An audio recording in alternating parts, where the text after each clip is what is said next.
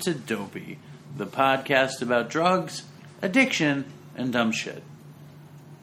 I'm Dave. I'm Chris. How are you? I'm very, very good. It's so good to see you. It's good to see you. I'm happy to be back. I'm happy we're here recording in Chelsea, New York City. We are back in the place where it all began for me.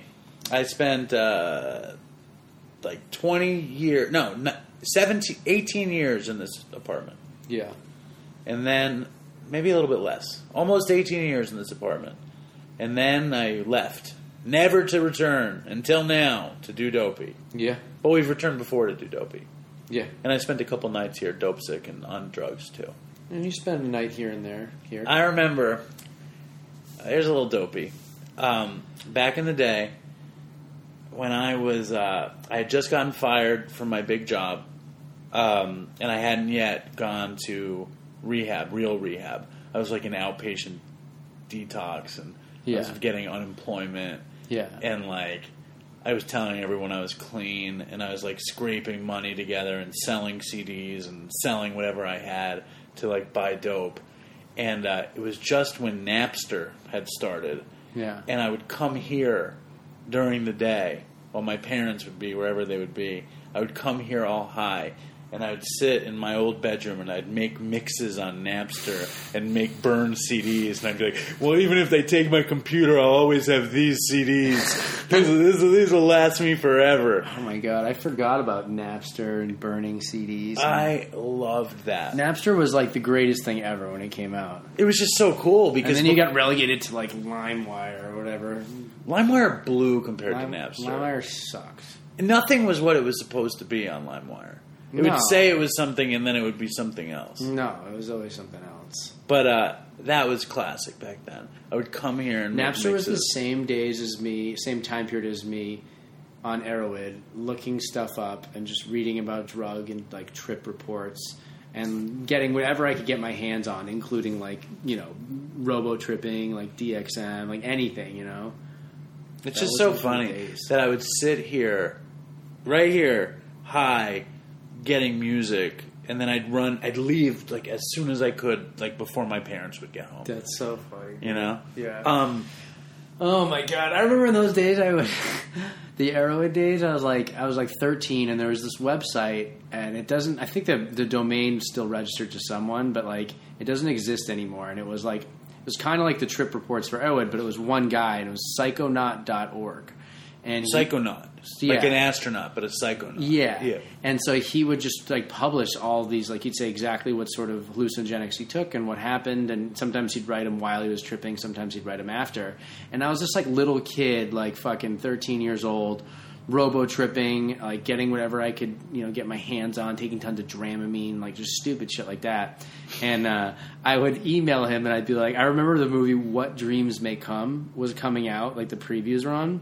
And I'd email him and be like, hey man, like, I love your website. Like, what do you think would happen if I took ketamine and watched What Dreams May Come? What would he say?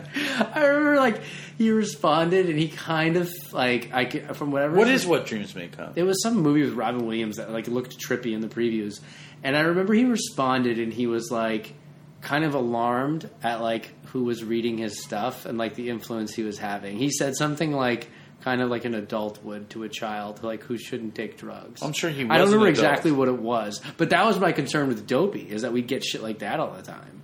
We don't. We've gotten a couple. We've gotten one email I remember was from some kid who was like 16 or 17 and it was really long and he just told us like every drug he'd ever done. And there was like no story, there was no point. There was like he was just basically like I did all these drugs. The end.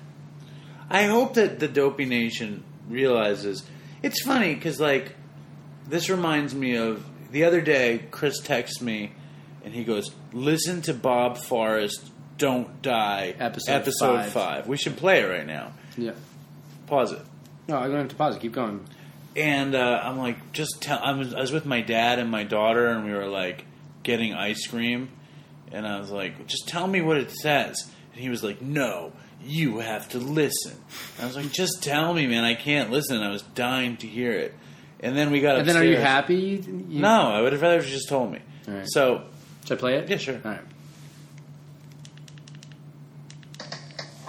Welcome to the Don't Die podcast, sponsored by Alo Treatment Centers. They're out in Malibu. They're in Silver Lake. It's a treatment center I started with some friends. We want you to get the right treatment, the right program for you, and stop dying. Da da da da.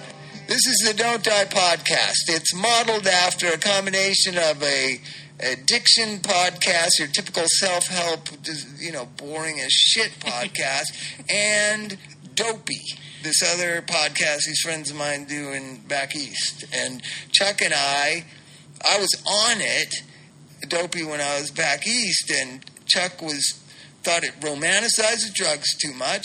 So then I thought, well, I want to talk. I want to start a no holds barred kind of. Oh wait a second! uh, you just threw me under the bus with them.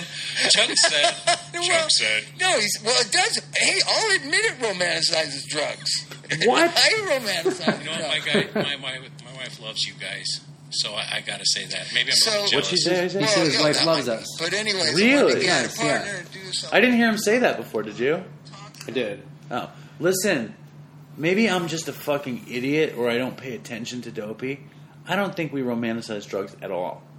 We do a little bit, but we temper it with some real good recovery talk occasionally. No. I think maybe in the first twenty. in the first one, we yeah we don't romanticize it anymore. But I do like I know myself. Maybe listening I tell stories and I get ex- I get excited, and even just the inflection in my voice, there's a romantic like feeling sort of behind it. Sometimes when I retell stories, I think.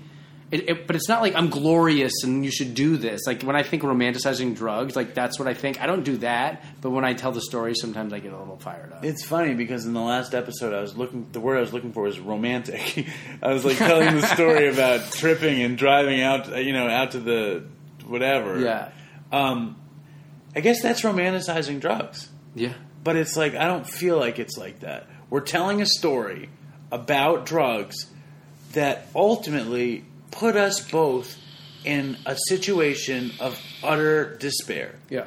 You know, in a situation where there was no hope, our life seemed like it was over, and misery lasted for a long time. Yeah. I was miserable for a long time. Totally, me too. But the other thing, the flip side, and like some people think this is hogwash and like boiled down crap, but um, I'm grateful that I'm a drug addict. Like, I'm forced to basically lead a decent life and be an honest, like, upstanding human being because I can't afford to live shadily or I will die. Whereas if I wasn't afflicted, then I could skate that line. Not to mention, it's like you told that story about um, Yeah. and the man that influenced you is a man called Psychonaut. No, That's his name. That's the name. I, I understand. Nobody Yeah. names their child Psychonaut. They chose the name. I understand. My point is, we're all the we were these adventurers, these psychonauts exploring the landscape of our psyche with these substances. It was uh, an adventure to to to go to the edge of whatever. I remember, like I was so stupid when I was a kid, and we would get we would get really stoned, and, and we'd take acid, and we would say, "Are we gonna are we gonna get to the other side?" Yeah. we would always say that. Yeah. you know, because like cause it would be so rare that you did. That's what we were seekers. You That's what it is. so You're like, seekers. I, I, I appreciate what you just said in terms of like to be grateful for having been a drug addict or being a drug addict because you need to live upright in order to uh, not die, basically. Yeah. And then all the other spiritual benefits that come from doing the next right thing, you know. But like, you have to do them because the second there's a chink in your armor, and believe me, there's a lot of chinks right now. Are you talking to me? Yes. like, so be careful, my, my, my friend, Mr. Upright Man.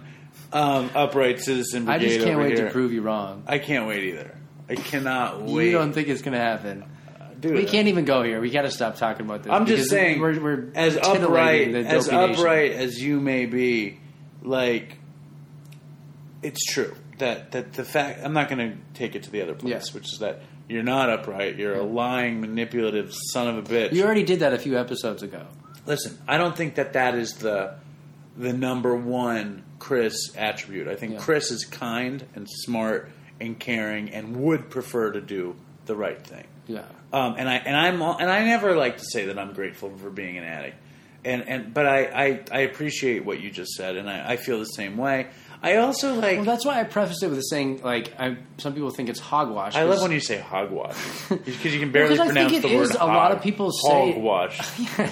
a lot of people say like it is hogwash, but even looking at my own life, like you know, I fucking broke my neck, had my spleen removed, a brain a brain injury. I had like physical fucking problems, like the from a direct result of my addiction. I was in jail. I overdosed so many times. I fucked up my family. You know what I mean? And like all that stuff. Granted, like. I really wouldn't change it. I wouldn't go back and change it. And that's because I'm like grateful and happy with the life I have today. And I think it's good for the dopey nation here that who's struggling because it's like I didn't think that was possible when I was in the throes of addiction. And not To, to have value in your life and to be happy with like what's going on. well, I I still hate myself a lot of times, but you don't hate yourself more than you're you're happy to be around. Yeah, Like you're kind of happy to be. You're kind of happy to hate yourself. exactly. You're That's comfortable. You're very comforted to hate yourself. That's very. That's You know, true. it's like I'm a- comfortable with my uncomfortability, or yeah, Getting there. Yes. And um, mostly, I would say yes. And um, I had something interesting to say, but I don't remember what it was. we should call this guest because we got to do that. Are we right there? Yeah, I we're didn't tell the time. either of the stories I want to tell. Let's tell them after the guest. All right. Will you introduce the guest before I call her? Do you Just- think just she, tell her a little bit she- about Do her. you think she minds having her whole full name in there? I know. I think it's fine. All right, this is Tracey Helton Mitchell, who is an author, um, and she is a recovering heroin addict, and she is a um, She's in a movie. whatchamacallit? She in a movie. Well, she's also a drug counselor. Yeah. And she was in a, a documentary in 1999 called uh, Black Tar Heroin, The Dark End of the Street. She's been featured by CNN, Anderson Cooper, Vice, The Huffington Post, and The New York Times. She lives in San Francisco, and she's got kids, and she's married. Wow, you just remembered that all off the top of your head? Yeah. And her book is called The Big Fix Hope After Heroin. All right, and we're calling her. Let's hope the food doesn't come while we're. It will. It probably will, won't it?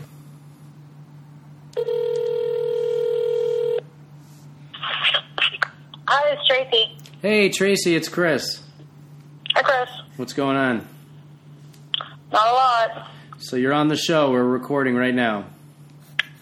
Hey, Hey, Tracey, I'm Dave. How are you? I'm good. So we're we're we're big followers of your Instagram page, and we think uh, your Instagram page is great and super funny. So thank you for that. Oh, thanks.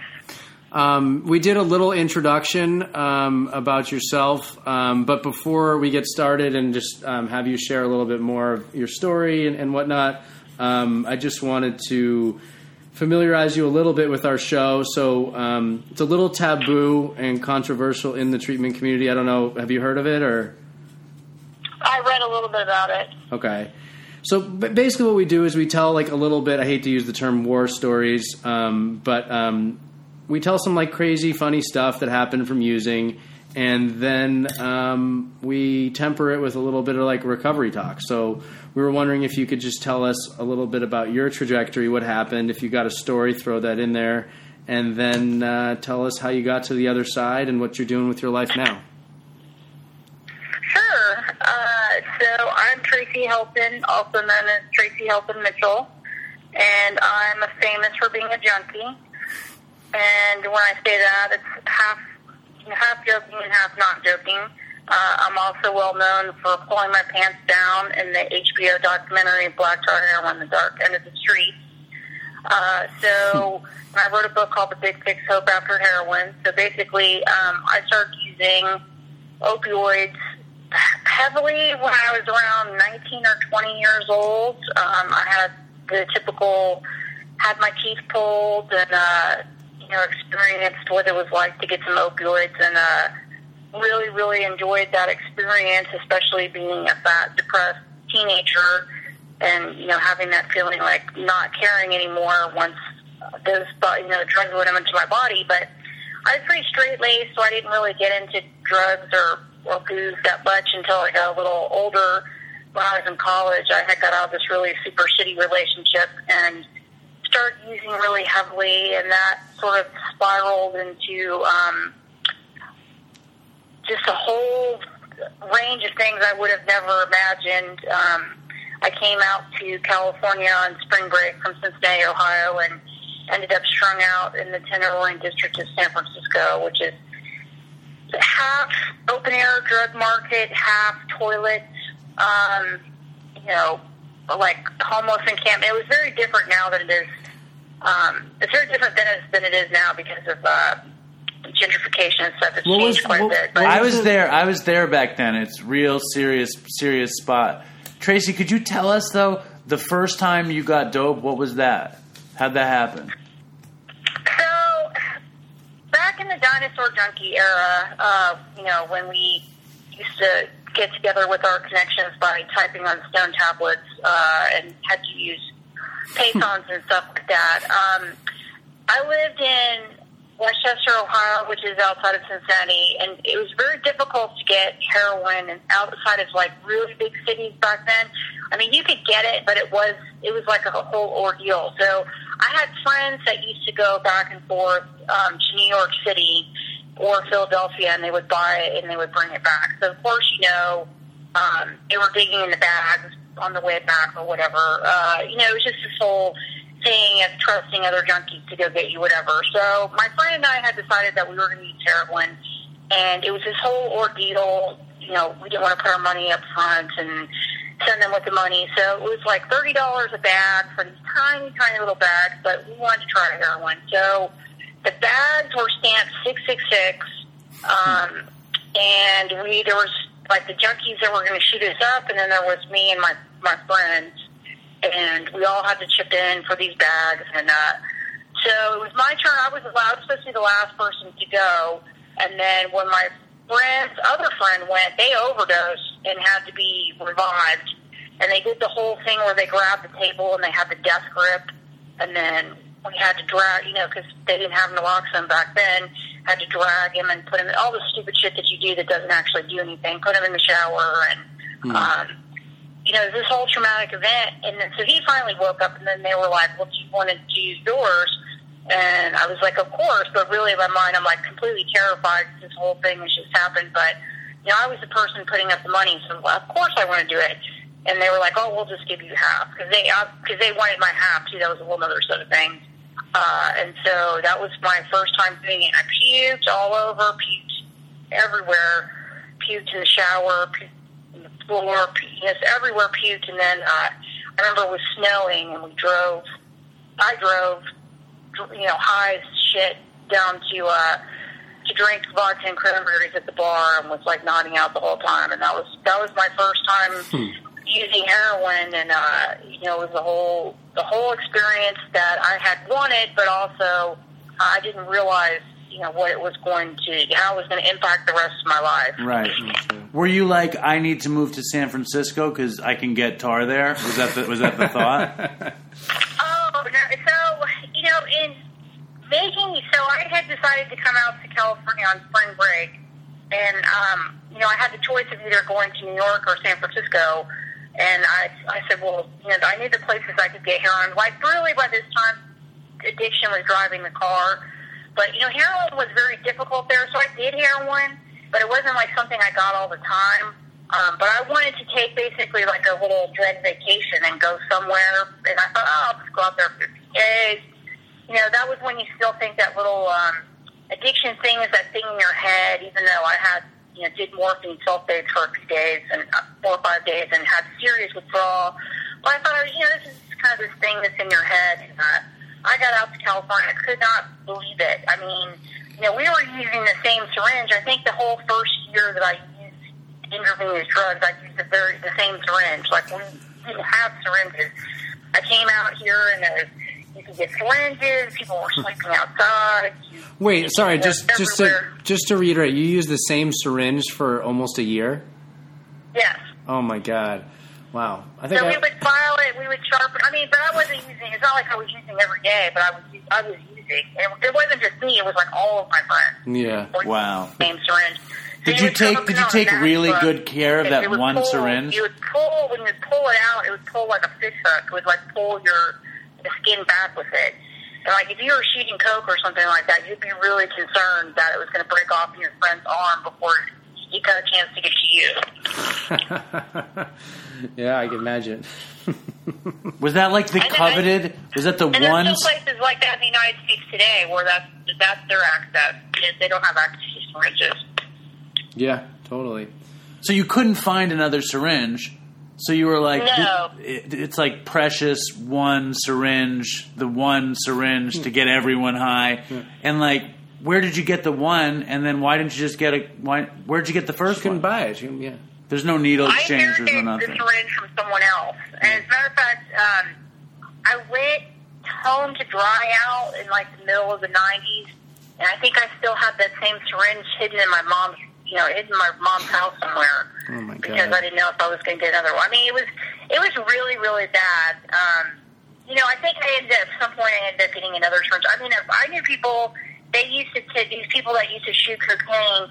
They would go to the med supply place and get themselves butterfly clips, and they would hook themselves up with a butterfly clip and an IV syringe that would drip saline, and they would and they would hit themselves in the sh- saline port, so they wouldn't have to mess with you know, using the same syringe over and over again. They would just they would just get the Just- inject into a port and hook themselves to IVs and do coke for two days. Oh my god. So, yeah, Tracey, I was in jail for a bit and I used a binky, which was probably up 20 guys' asses throughout the years it was there. Oh, yeah. And the only part of the syringe that was actually from an original syringe was like the metal needle. The rest was like the shaft of a pen, a piece of a shower sandal, um, elastic from you know shower shorts, and afro pick. It was literally just jury rigged into this like little flimsy piece of crap. Yeah, I mean, it's really amazing that I look back on the things that I've done to myself and like, um, you know, I cleared the hepatitis C virus by myself. I mean, back then we all would just, our eyes would be um, yellow from hepatitis A. We'd have hepatitis. I mean, I've had hepatitis A, B, and C. Uh, I mean, we would, this is the things we used to do to ourselves. Um, I've seen so many like abscesses, lancing my own abscesses. I almost lost my leg from like treating my own abscesses, and there'd be like three of us sitting on the sidewalk, like popping our abscesses all at the same time with our like dirty fingers, Oh my like god. squeezing them, and we'd be competing around the pus that would come out. See like how much could you get the core out of the abscess would be like the contest Oh my god. and like having having head lice. I remember one time, me, my friend, and my other friend, we all took our body lice from our body and put them on the bottom of a Taco Bell cup and had them fight and like see what they would do on the Oh bottom of the cup because we didn't have anything else to do and we were like tweaking and you know, we're just like okay, let's let's let them have at it. We had nothing to do. So you were a pretty bad addict. Um, yeah, I, I mean, they. It's interesting. You know, they say in the program the bombs where you stop digging. I don't believe in any of that shit because I've seen. I mean, I I've seen horrors past leaving Las Vegas. You know, past uh, any Hubert Selby Jr. book, like really like horrible shit that would that it's amazing. Not only that I'm clean, but I'm in my right mind. Um, I just you cannot believe where that portal to hell will take you when you're in certain parts of addiction. Um, and yeah, I was and I was a full participant in all of that. Um, okay, so you were in the, the Tenderloin in the 90s. Um, can you just tell us a little bit more, basically, um, about your use, if you want, anything else you want to add, and then sort of what happened? What was the change of mind? You know, how did you get sober? What did the process look like? Well, I I'm living as kind of a strip existing in the Tenderloin. I mean, I went through all the different sort of cycles of using. So when I was cute, I did some, you know, hooking or whatever. Not a ton of that because I, I ended up getting this old sugar daddy. He was from the pro. He was from the rooms actually. He was like seventy, and I was twenty. Whoa. One, I think, or whatever. So, but it was before Viagra, so there wasn't a lot he could do. It was like potatoes being mashed into a pile. It was really a lot. It was a lot to deal with. I had to be really, really high to deal with him. And then he helped me out, and then I went on methadone, and then I got into meth, and then I had the meth here. One shoe on, one shoe off, talking to myself um, in the Tenderloin barefoot. And and then I went, and I was like, oh, I really need some sleep. And I went back to heroin, and then they thought I was HIV positive a couple different times. Yeah, because this was in the era AIDS, we used to call it. Um, when everybody was dying of AIDS, and, and they people thought it was God, that, you know, natural retribution that we would all die. So um, then I ended up not having that a few different times. I had a few different scares, and um, and then at the very end, I was using everything. I mean, I was using the last day I used, I used speed, heroin, crack, um, alcohol, weed. Uh, you know, it was just a lot. I mean, I had all my little hustles. Sometimes I would sell syringes, some, and I was selling for the low level Mexican cartel people at the very end.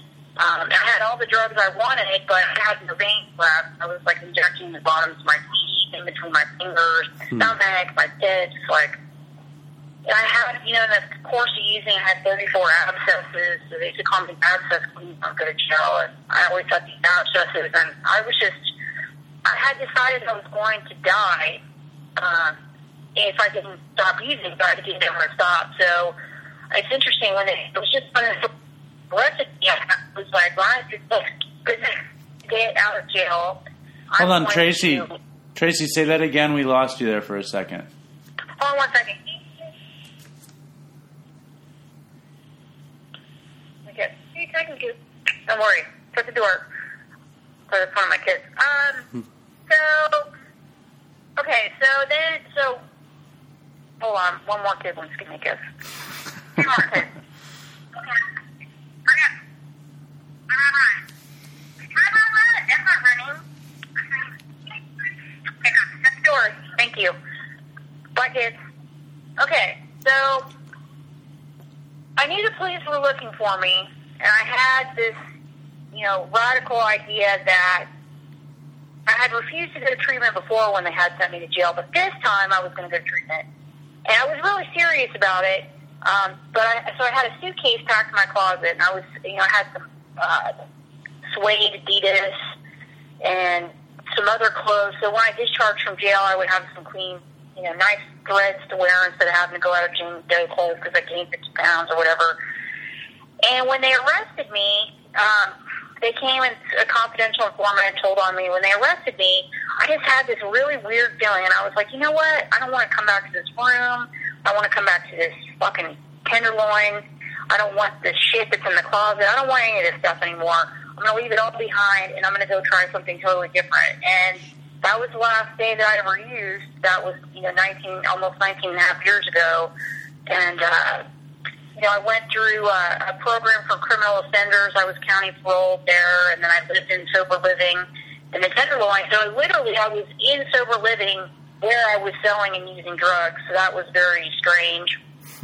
Um, dealing with that, and you know, I lived in sober living for four years. They they say some people are sicker than others. Like a lot of the things that I went through, you can do any of that stuff now. Like, um, I was in treatment for jail treatment and regular treatment. A lot of that stuff's not available anymore. I was in the whole process was six months. Now they want to churn you out in 90 days. I was in sober living for four years. Um, if you could stay six months, sometimes now you're lucky year is like a stretch. So I just, you know, chugged along and did the things we do. Were you a step person, or I mean, what what do you accredit your sobriety with? You know, I tried everything, and I do. I mean, I do. I go to twelve step meetings, but I would say to say that twelve step is like the only reason I'm still sober would be really be a stretch. Like I did LifeRing. Um, I really like the LifeRing workbook. I went to women's support groups to deal with trauma issues. You know, having been raped and um, dealing with all kinds of abuse from men that I was with and stuff like that. I had. Um, I was in therapy for seven years with this trauma specialist therapist. Uh, I did aftercare after rehab, which um, a lot of rehabs don't even really offer anymore. Um, so I did 90 days of aftercare, uh, and I just, you know, I did a lot of different things. I was, I, I, you know, I figured I would try for pretty much anything. Like just like I would stick my arm out and try just about anything. I thought I would, I would just try a bunch of stuff and just see what worked. And um, and then over time, whatever I do for my recovery changes. You know, sometimes I go back to some things, but I really try to um, do something positive for my recovery as much as humanly possible every day if I can. Tell us a little bit about your life right now. So you have some kids, and, and what do you do for work and whatnot? Uh, so I am married with three kids. Uh, I own a home in the San Francisco Bay Area. I went from homeless to homeowner. Um, I run around $5 million worth of programs for San Francisco County. So I have a substance abuse credential, a domestic violence credential, a bachelor's in business, and a master's in public administration. Uh, I'm a policy advocate, and I, I run the Naloxone program as a volunteer that I've been running through Reddit for four years now. And um, I do advocacy at the national and um, local level around um, harm reductions. I'm a really big harm reduction advocate. Uh, and I have, and I'm sort of a cat collector. I have three cats and a dog. You know, the typical stuff Yeah. Tracey, that goes on. how did you um how did you meet your husband? Is he in recovery? He is not. So we met at a hardcore show. What who was the band? I don't remember. We met. uh, We actually met through mutual. We met through mutual friends outside of a hardcore show. Um, and you know, that's always relationships are always strange when you've been a junkie. Like, what do you tell people and what do you not tell people? So my my policy from the very beginning has been to be completely open. And I think we actually went. Yeah, we did. We went to see Black Tar Heroin in the movie theater when we were friends. Right. Uh, so he knew sort of the portfolio of things that had gone on with me. Um, you know, everyone has to sort of navigate them th- that themselves, but um, I just be my using is such a huge part of who I was that I felt like being transparent is important. Was he like, wow, you're way more hardcore than me? As a hardcore fan? Oh, well, yeah. I mean, he's ten. He literally. I mean, he was twenty. I was thirty when we started going out. So yeah, Right. I think so. and your book, The Big Fix, Hope After Heroin, how's it doing? You know, I've traveled a lot with the book. It became, you know, it's a paper, it's in paperback, a hardcover, and an audio book, which I recorded.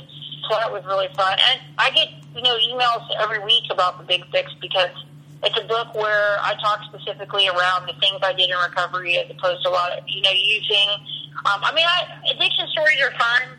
You know, it's fun to sort of um, relate to other the insanity of other people's addiction and stuff like that. And I do have some of that in there, but I also thought it was important to actually go through sort of the nuts and bolts of what I did to, you know, maintain long term recovery, which is, you know, kind of unusual. But um, yeah, I know I have lived a very insane life. It's kind of insane now how boring it is compared. I mean, not boring in a good way compared to all the things that I used to do. The, the most amazing thing to me is as you're telling how you're the abscess queen, you have to kiss your kids goodnight. It's such a beautiful, you know, juxtaposition. You know what I mean? Like, it's such a beautiful thing.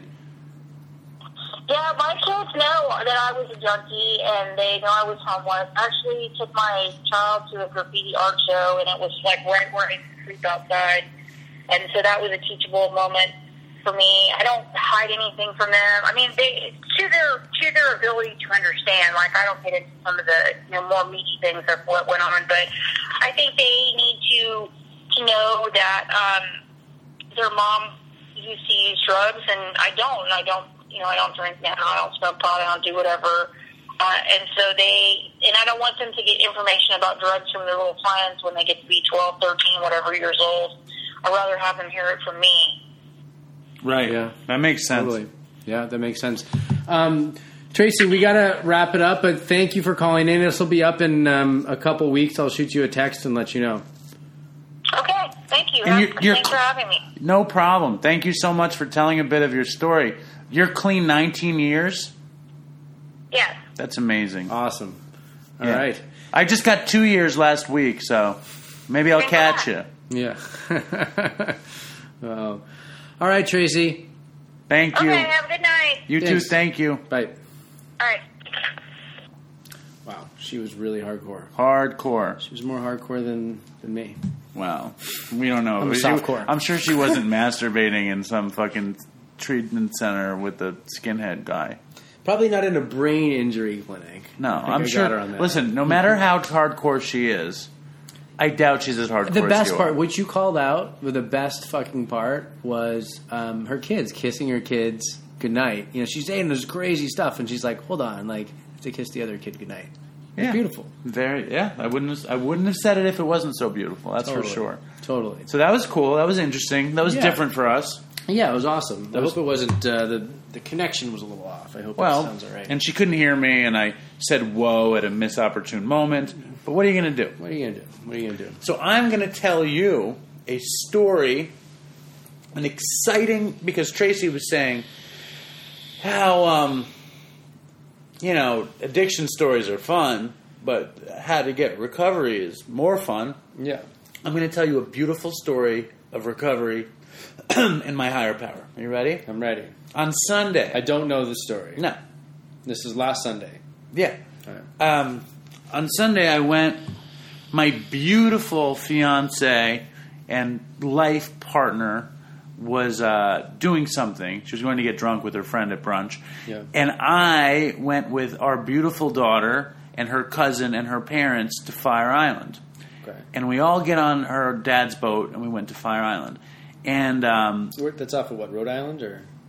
Are you joking? It's off. It's on Long Island. Oh, okay. It's like a it's like a, a long strip of island that creates a bay between Long Island and the Atlantic Ocean. So it's a small, small island. It's probably half a mile wide or less. Hmm. It's a tiny little island, but it's very long. Awesome. It's called Fire Island, and it's there's no cars allowed out there. So it's like paradise. There's like a very gay town. There's a straight town. There's How do you houses. get around? But, like mopeds? You walk. Is there mopeds? Maybe I never there saw any moped. motor, motorized transportation. transportation I never saw any. I mean, there's there's like cops with cars and stuff, Okay. and then people have bikes. Are they strapped? The cops, probably. I don't know. Yeah, I think there are guns allowed, and I Yeah. think they have, and, and like the people who live on Fire Island all year round, they get their groceries by boat. Really? Isn't that awesome? It's pretty wild. And like, there's streets like on wooden boardwalks, and it's like Robinson Crusoe or something. But it's rich people and a lot of gay people. Yeah. Um, anyway, so we go to this this beach called Sailor's Haven. It's a it's a notorious gay place, Fire Yeah. Island, but the place we go to is very family oriented. Um, if you go to the gay section, like everyone's naked, just Really? like naked, everybody. Oh my god. Um, Yeah, I knew that actually because I've heard Fire Island among like the gay uh, community. David Sedaris tells funny stories about it, Yeah. but um, but this But is don't a lot of people, straight people, go there? It's like Provincetown. Like, don't the straight people go and just like check it out? we go to a very straight area. But don't straight people go to the gay place? yeah, to just check it yeah, out. It's yeah, it's wild. yeah, it's yeah, like. Pinocchio or something. Um, but we go to this beach called Sailor's Haven, and this is not a gay story or a people story. This is a higher power story. Yeah. Or you know. Anyway, so we get there and the water is fucking wild. You know, the waves are huge, like twenty foot waves. And me and Linda's cousin are like, "Let's go!" You know, and we, we run out there and we get into and the waters are the waves are crashing on us, and we get past the breakers and we get past the place where the the depth of the ocean dips out. You know what I mean? Like where it gets real deep. Yeah. And we're probably twenty five feet out, and we're swimming and talking and whatever, hanging out. And we Just you, who's out there? though? me and uh, Linda's cousin Marius. Okay. And we're just swimming out there, and uh, and I turn around and I see, and the first feeling is the ocean is so powerful. Yeah. Do you know what I mean? It's like when people talk about higher power, when you're in the fucking ocean, Yeah. and like. You know, you don't want to get toppled by a wave, but you don't have a choice. I mean, it's just, it's going to do what it's going to do. Yeah. Um, so you feel very much like you're nothing Yeah. and and then you get out there and you're just like a cork in the water and the, the waves are swelling up and down and you're just out there and you go really high and you come Yeah. down but you're safe Yeah. because you're not where the waves are crashing and i turn around and i look to the shore and everyone's standing up and staring out in the water and i'm like At you? just yeah, Yeah. basically Like something's going yeah on. and i'm like Shark? oh, i'm like oh no and i turn shark? around and the water swells up so you can see you know out on the ocean Yeah. and i see to the left diagonally 20 feet away this gigantic black head and i thought it was a jet ski but it was a whale a whale's head Wha- How did was, you not tell me this? was 20 feet Yeah. away from me Yeah. like huge. Yeah. And I'm just, I'm just like, oh my god. Yeah. I was like, oh my god.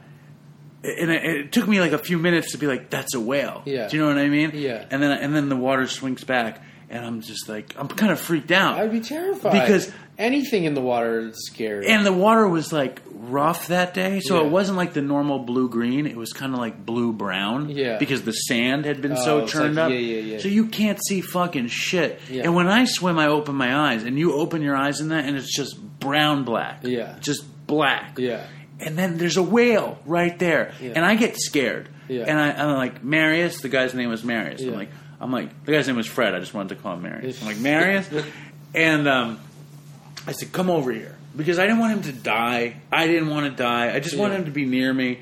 And I was like, you know what? It's like, let's go back.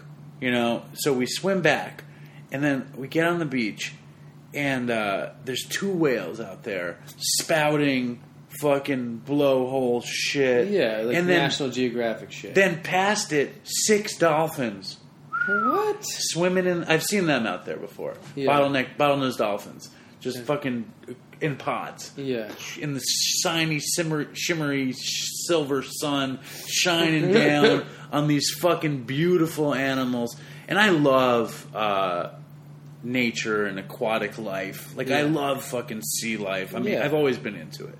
And uh, but the whale scared the shit out of me. And then finally, like twenty minutes go by, and I'm like, "Fuck it, let's go back out." Yeah. And uh, and me and Marius go back out, and we get far out again, and Marius is facing me, and the wave takes me up, and I see to the other side another whale closer, like 16 feet away, huge, just right there, and I'm like, holy shit! And we um. And we swam back, and my daughter was like, "Daddy, I saw the whale was so close." Blah. It was just, it That was is insane. It was is- insane. How did you not tell me about that after it happened? I was very sunburned, tired. It's a long day. I just because I knew I, Wow. I I wasn't even saving it for dopey. Yeah. it was just like by the time like we had a long night, like there's there was no time to call you. You know Yeah, what I mean? yeah. Like, and then when I talk to you, you have all your relationship comings and goings, and I have all my problems. Yeah. I never got time to tell the whale story. Yeah, we just talked about problems recently. Yeah, Problems and growth, yeah. or lack thereof. Can you believe that story? It's insane, dude. Isn't it amazing? Psychedelic. There's some psychedelic it's sobriety. scary to see a whale that big. Dude, I see anything. I see a shadow underneath me, and it's scary. Yeah. dude, they're so big, and their their skin, it just looks so hard and alien. Yeah. because they have to swim underwater like so many miles at a time. They don't come out and hang out. They're these giant submarine animals Yeah. with these big brains, That's wild, dude. isn't it? Totally. Total psychedelic, crazy thing. Totally. When I used to get really, really high, I would always imagine because you know the ocean is not all explored. Yeah. Like there's a ton of the ocean that nobody's been to. Yeah. So I always wonder if there's like some place that all the whales and the dolphins convene hang out. and talk telepathically with each other. Well, didn't you? You heard about the guy? Um, uh, there's a. I think he was like a neuropsychiatrist, um, and he was a professor at Harvard, and he got really into isolation tanks. I think it was around the time of the movie Altered States. They might have even like based it off of off of this guy, and so. You know what an isolation tank is? Sensory deprivation tank. Yeah. Have you ever So- done that? No, I was gonna go. There's one near me in Somerville, in Boston, and it's always booked. There's like four tanks, and they're booked like 12 hours a day. Uh, I'm gonna try to go actually in the next few weeks. So Do you anyway- lie? Is it one of those salt water things? Yeah, so through the Dopey Nation, an isolation tank or a float tank is it's basically makes it like really easy to like get into like a meditative state. There's like um, a bunch of salt water. You sort of float on top of it, and it's body temperature, and you're in this like little pod, and basically it like gets rid of all sound, everything. You can just hear your breath. So it's like there's no basically like sensations for you to even like pick up on, you know, really except for your breath. So, anyways, though, this guy, um, this neuropsychiatrist, he got like really into doing uh, sensory deprivation tanks, and this is probably in like the 60s or 70s. I'm going to get this wrong, and I, I forget the guy's name too. Um, so, anyways, he gets super into it, right? And he's doing it all the time. And then he starts taking like LSD and going in the tanks. I'm going to get the substances wrong because I haven't read up on this in years. He starts taking LSD or maybe even ketamine and going in the tanks. And then he starts going in the tanks near and having them installed next to um, pools where dolphins are. And he's claiming like he can communicate with the dolphins. When's this from? This is from like the 60s or 70s, right? And he's claiming he can communicate with the dolphins like while he's tripping in the isolation tanks near the dolphins. And I, I don't know. I'm assuming by this point Harvard had let him go. Yeah, is he dead? is he still alive? I, I read his Wikipedia a few years ago, and I probably butchered that. There's somebody in the Dopey Nation that's going to reach out, and for some reason, I feel like it's tied in with the movie Altered States loosely somehow.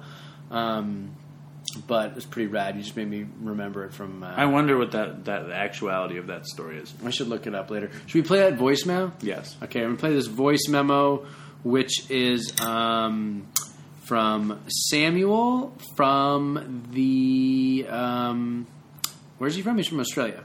He's from. He's one of the Australia crew. Oh yeah, the Australia crew from that checks it out. Gucci Yeah, Chain yeah, yeah. and fucking the the girl. What's her name? Uh, not, not to meet her. It's um, uh, Gabby. Gabby, yeah. And then the other girl. And the other dude.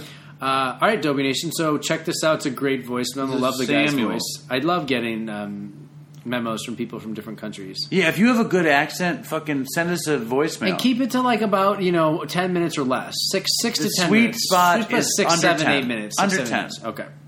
All right. and have a have a put on an accent if you don't have. one. Hey guys, hey Dave and Chris, hey Dopey Nation. My name is Sam, and uh, I thought I'd just um, tell you a uh, story that's um, pretty dopey. So uh, here we go. Um, before my drug habit had gotten too out of control. I was still just uh, snorting painkillers and smoking shitloads of weed at this stage. I went on a trip to India with a few mates.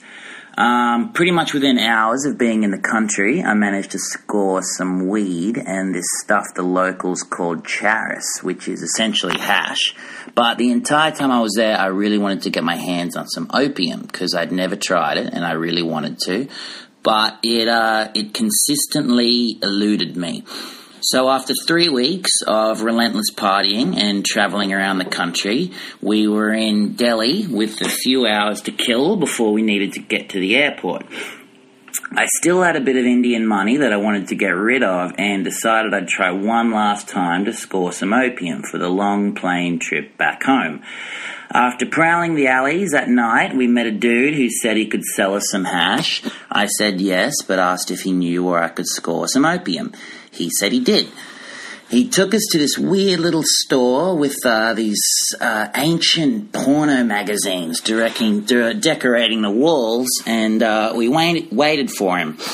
Uh, after 20 minutes or so, he returned with these two huge lumps of black shit. One was charas, the other was opium. And um, obviously, I was ecstatic. I finally managed to uh, uh, succeed in my, my quest for opium. So we uh, went back to the hotel uh, me and my mates, and decided to mix some of the opium in some tea and drink it. It gave us all a mild buzz, but overall it was nothing to write home about. And uh, I was disappointed. So um, we hopped in a taxi and started making our way to the airport. I still had these huge lumps of opium and charas in my pocket and wasn't going to risk trying to smuggle them onto the plane. So I had the brilliant idea of eating both lumps whole, thinking they'd just put me to sleep and I'd have a very pleasant flight back home. Stupid move. So we're lining up to go through security. There are these two dudes from California behind me making conversation about their experiences in India. And uh, as we're talking, I start to feel very strange, really weak and wobbly in the legs, cold sweats. Um, uh, just my skin was crawling, and it was it was not good. It felt like something very bad was was was happening, and so alarm bells start ringing in my head. I have no idea how much of this shit I've actually ingested, no concept whatsoever of what is a safe dosage. Uh, the Californian dudes are still chatting away, but I've stopped listening. I've turned white as a sheet and my stomach is turning. I feel movements in my bowels and think to myself, holy shit, I'm about to fucking shit my pants.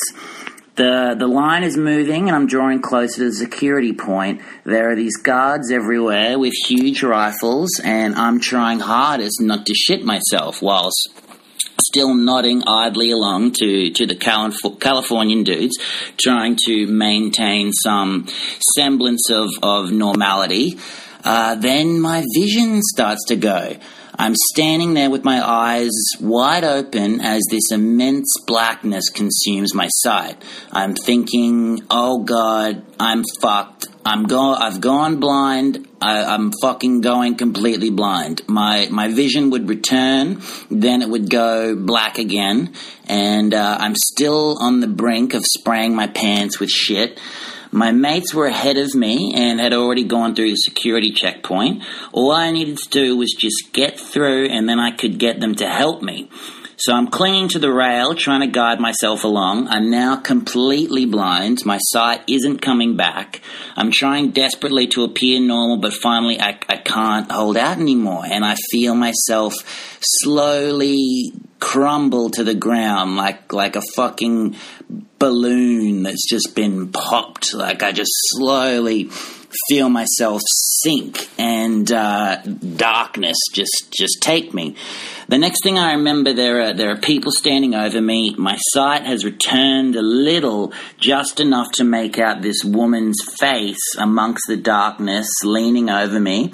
I remember looking up at her and saying in this really weak, pathetic voice, "Am I all right?" And the woman replying, "No, mate, no, you're not." And then I lose consciousness again. When I come to the second time, I'm sitting in a chair and there are two guards with rifles watching me. My sight has returned, kind of. Like I'm still a I'm still a little bit hazy, but I haven't shat myself, thank God. One of the guards kneels down in front of me and says in uh, in broken English, "Medical condition." And uh, I I nod and say, "Yeah, that's that's right, Me- medical medical condition." He uh, asked me if I need an ambulance or if I need a doctor, and I, I tell him that I think I'm all right. That I just I just I just faint every now and then, and uh, he helps me up and escorts me through the security checkpoint where there's this lady searching my bag. Uh, my sight starts fading in and out again. Uh, it was really weird. It's hard. It's hard to describe. Like uh, you know, you have your eyes wide open, but from the corners of your vision, it's like this sort of staticky blackness that kept taking over my sight. So I'm trying my hardest to not look as fucked up as I am. The lady looks at me and says in this really staunch voice, Where is it? And uh, panic just rushes through me. I start thinking, Holy shit maybe I haven't disposed of all the drugs in my bag. What if I didn't? What if I fucking left some some opium or some charas in there? I don't know. I don't know. I can't can't remember. I'm still so fucked up. So I say, where is what? She doesn't say anything and uh, continues plundering my bag. I just watch on in silence, waiting for the inevitable, waiting for her to pull out like a fucking joint or one of these lumps of black shit. The uh, the guards are hovering just next to me, also waiting for the inevitable, waiting for the drugs to come out and uh, to take me away and I'm thinking, oh man, I'm gonna fucking end up in a Delhi prison. I'm gonna be like fucking Schapelle Corby or some shit.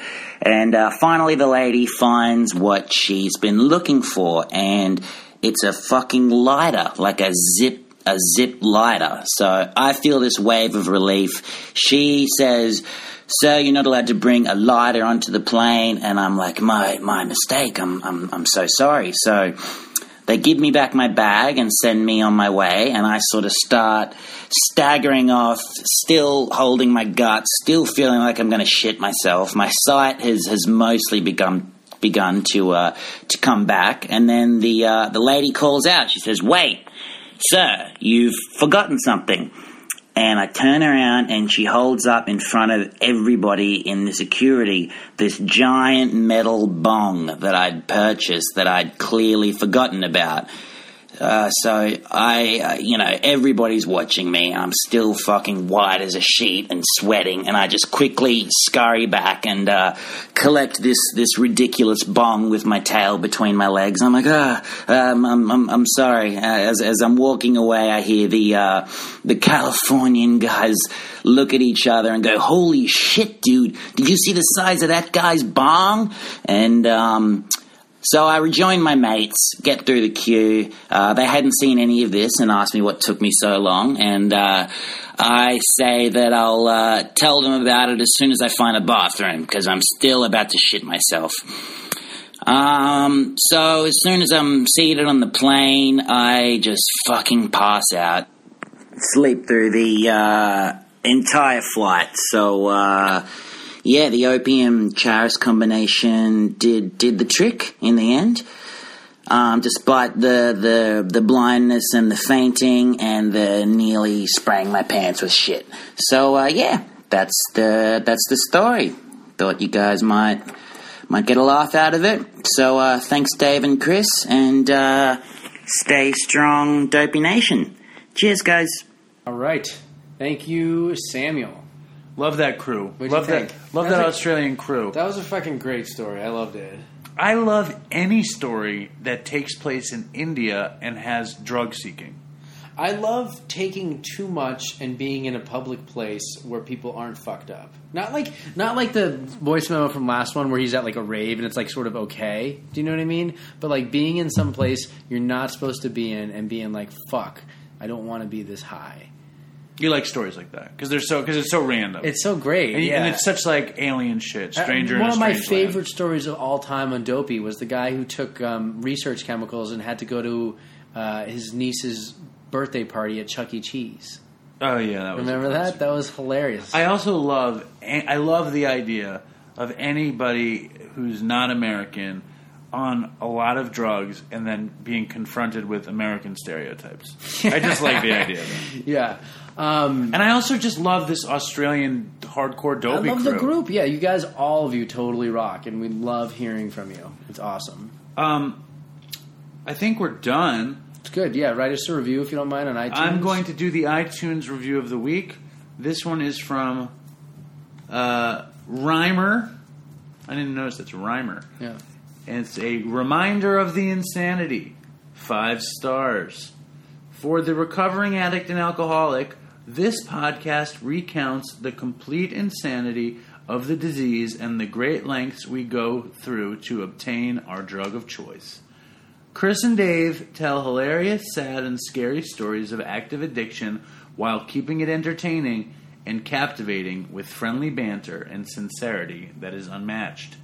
Unmatched! Unmatched. If you're looking for a reminder of what it was like, a way to keep it green, or simply a laugh, tune in and hold on to your seat. You're in for one hell of a ride. Keep up the great work, guys. Thank you. Wonderful. That's Rhymer. Thank you, Reimer. Where are we at? Thank you, listeners. We're done. Where are we at? That's it. An hour. We don't have to do an ad? No ad.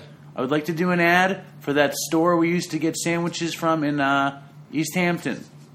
Parmigiana. Ooh, that's going to be coming back. I'm looking forward to the Dude, Long Island recording I have sessions. to say, Don't I just you miss it? Just before we're done, we've recorded Dopey in a lot of places now. yeah. I mean, maybe My five favorite places. is Long Island, I think. Where's your favorite? I mean, the most nostalgic is Lower East Side. Because we'll never go back. Yeah, but it just was also it's where it started. It was you know your home. The, It was my fish, house. the fish tank, Lonely Recovery House. It was it was great. But my probably the best setting is in Southampton because it's just so quiet in the winter. In the winter, there's no nobody one's there. It's fucking fucking great. Parmesan. Parmesan. We What get the of broccoli sa- rabe. What was it? Broccoli rabe and chicken. Chicken, broccoli rabe, garlic, and the fresh mozzarella and the and the garlic. It's amazing. Fucking, I could. We have food right now, but I could really go for one of those parmesan sandwiches. So could I. We should tell them and see if they'll give us free sandwiches when we're out. Yeah. If you guys are ever in East Hampton, check out Parmigiana. You know, Be- uh, Southampton. Either way. if you're ever in Southampton, it's a beautiful, picturesque town, and in the middle of the town is a restaurant called Parmigiana. Yeah. And they have the And in the back, they have a takeout booth. But they're kind of jerks there. But the sandwiches it's are way good. overpriced. Yeah, besides, besides the fact that they're kind of jerks Yeah. and it's way overpriced, the fucking sandwich. and half the time, they're like, we don't have the bread. I know, and they're dicks about it. They're never nice, but the sandwich is always good. totally, yeah. Well, I'm sure it's hard to get good hired help in that area, you know? Why? Because there's just a bunch of fucking. I mean, they're used to just dealing with these snobby fucking. But the, there has to be people that live there just to serve them, and they run they run Parmigiana. Parmesan. Okay, thank you, Dopey Nation. Drop us a review, like us on Instagram, follow us on Twitter, and like us on Facebook, and Stay follow strong. us on Reddit. Check out Tracey's book, The Big Fix. Yeah. and her Instagram is fucking great. Instagram's great. Tracey Funny. something or other. You can find her through our Instagram. Yeah. Anyway, All right. Thank you, Dopey Nation, and toodles. stay strong. Dopey Nation, I forgot to add Cormac's cover of Good So Bad last week, so we're going to close with that. Toodles.